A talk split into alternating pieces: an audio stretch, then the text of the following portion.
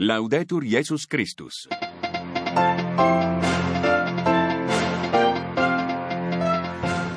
Venerdì venticinque febbraio, primo appuntamento con l'informazione di Radio Vaticana. Nei titoli: chi ha in mano i destini del mondo ci risparmi gli orrori della guerra, parole del segretario di Stato Parolin che si rifà all'appello del Papa.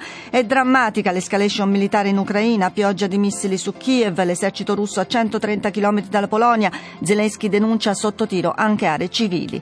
Con noi padre Ruslan Mykhalkhiv, nessun religioso lascerà il paese, chiese e seminari, ci dice, si preparano ad accogliere profughi.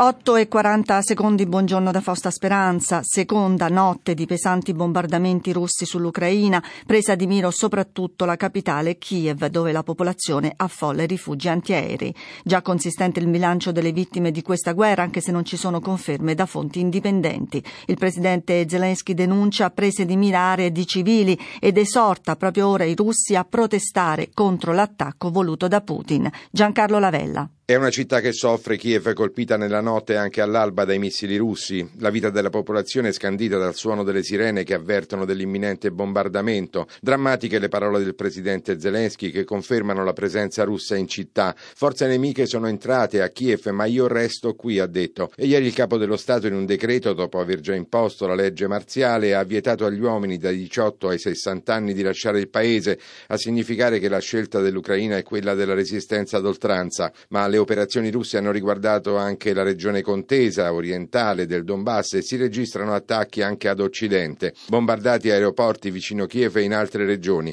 Inquietante infine la notizia dell'attacco a ciò che rimane della centrale nucleare di Chernobyl, tristemente famosa per l'incidente del millenovecentottantasei. Inizialmente si era parlato di bombardamenti sui depositi di scorie nucleari, poi quella che sembrava una tragedia nella tragedia è rientrata e le forze russe sembra abbiano sequestrato il personale tecnico del dell'impianto. E scattano oggi le sanzioni a danno della Russia dell'Unione Europea, decise ieri nel Consiglio Europeo straordinario. Ci si aspetta in giornata il pronunciamento del Consiglio di Sicurezza dell'ONU e vertice straordinario anche a livello della NATO. Non si lascia intentata la via del dialogo. Ieri il presidente francese Macron in particolare ha avuto un colloquio con Putin.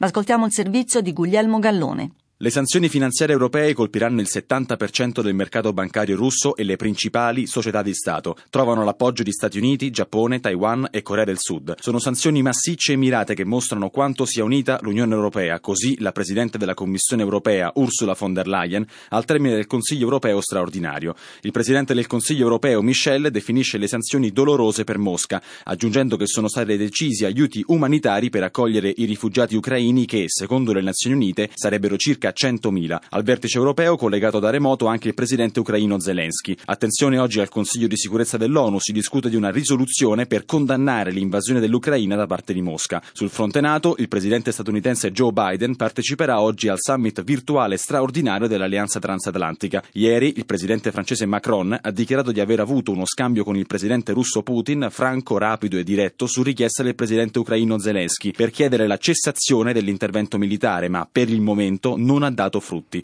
Ieri in un videomessaggio il segretario di Stato Vaticano, cardinale Pietro Parolin, riprendendo l'appello del Papa di domenica all'Angelus, è intervenuto sulla situazione in Ucraina, esortando a riprendere la strada del negoziato. I tragici scenari che tutti temevamo stanno diventando purtroppo realtà, ma c'è ancora tempo per la buona volontà, c'è ancora spazio per il negoziato.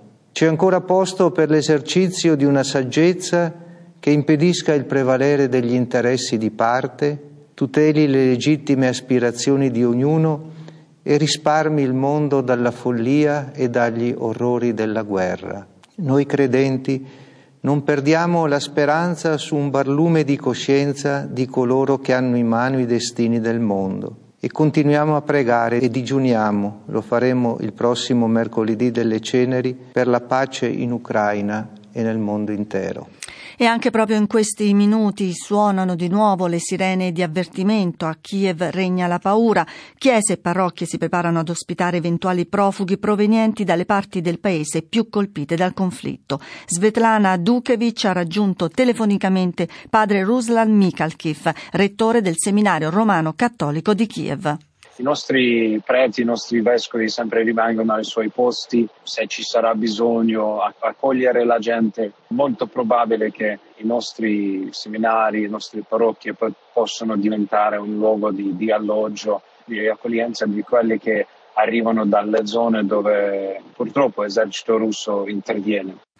È durato oltre un'ora ieri sera e parliamo dell'attività del Papa, il dialogo di Papa Francesco con gli studenti universitari di Nord, Sud e Centro America. All'incontro organizzato in modalità virtuale dall'Università Loyola di Chicago in collaborazione con la Pontificia Commissione per l'America Latina, il Papa ha risposto alle domande dei ragazzi su violenza, migrazioni, cura del creato, Chiesa sinodale. Salvatore Cernuzio. Con una preghiera a Maria, regina della pace per l'Ucraina e le vittime degli attacchi delle scorse ore, si è aperto il botto in risposta del Papa con Lorena, Leo, Paco, Alejandro e altri giovani delle Americhe. Collegato dal Salone di Santa Marta, Francesco ricorda il tema dell'iniziativa, costruire ponti. Un cristiano che non sa costruire ponti ha dimenticato il suo battesimo, dice. Poi prende appunti durante le domande dei ragazzi, in particolare una giovane brasiliana denuncia la violenza dura e selvaggia che ha vissuto e vive il suo paese. Francesco afferma che alla violenza bisogna rispondere con la non violenza attiva. Questa è la più grande sfida che si aspettano da voi giovani, dice il pontefice. La violenza distrugge, non costruisce, lo vediamo nelle dittature militari e non militari nel corso della storia. Abbiamo bisogno della profezia della non violenza, afferma ancora il Papa. È molto più facile dare uno schiaffo in faccia quando si riceve uno schiaffo piuttosto di porgere l'altra guancia. Ricorda quindi la testimonianza di Gandhi, che affermava: la gentilezza è una delle cose umane più belle, che nasce dalla tenerezza. In questo clima drammatico risuonano le parole di speranza del Papa nel messaggio per la Quaresima duemilaventidue. Tempo favorevole di rinnovamento personale e comunitario che ci conduce alla Pasqua di Gesù Cristo e ci invita, dice il Papa, alla conversione, a cambiare mentalità, propizio per seminare il bene in vista di una mietitura. E anche da Firenze è forte l'appello. I vescovi del Mediterraneo ribadiscono che la guerra è una follia e fanno appello alla coscienza di quanti hanno responsabilità politiche, chiedendo ad una sola voce che tacciano le armi. Antonella Palermo.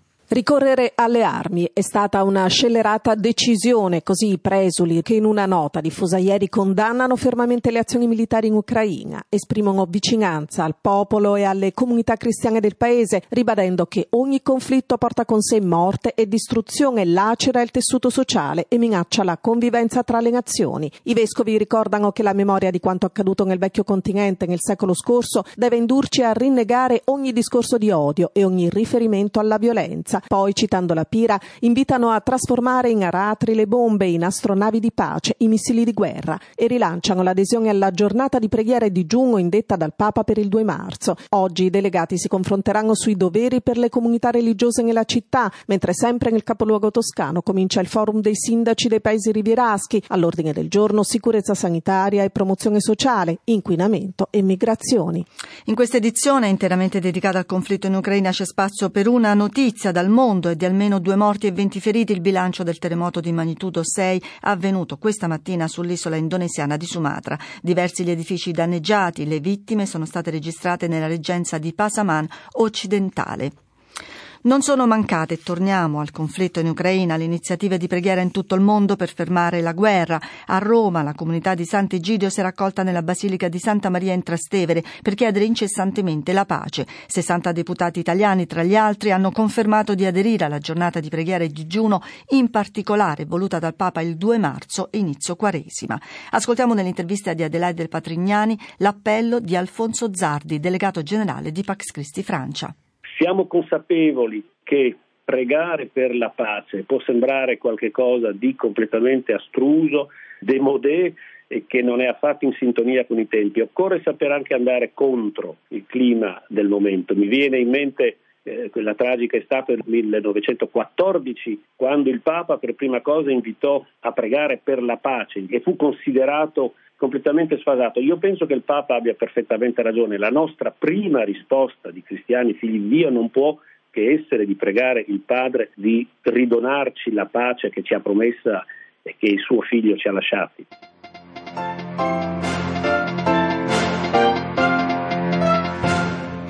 In chiusura un cordiale saluto da Patrizio Ciprari regia e da Fausta Speranza in studio. Grazie per l'attenzione. A seguire il buongiorno di Radio Vaticana con voi.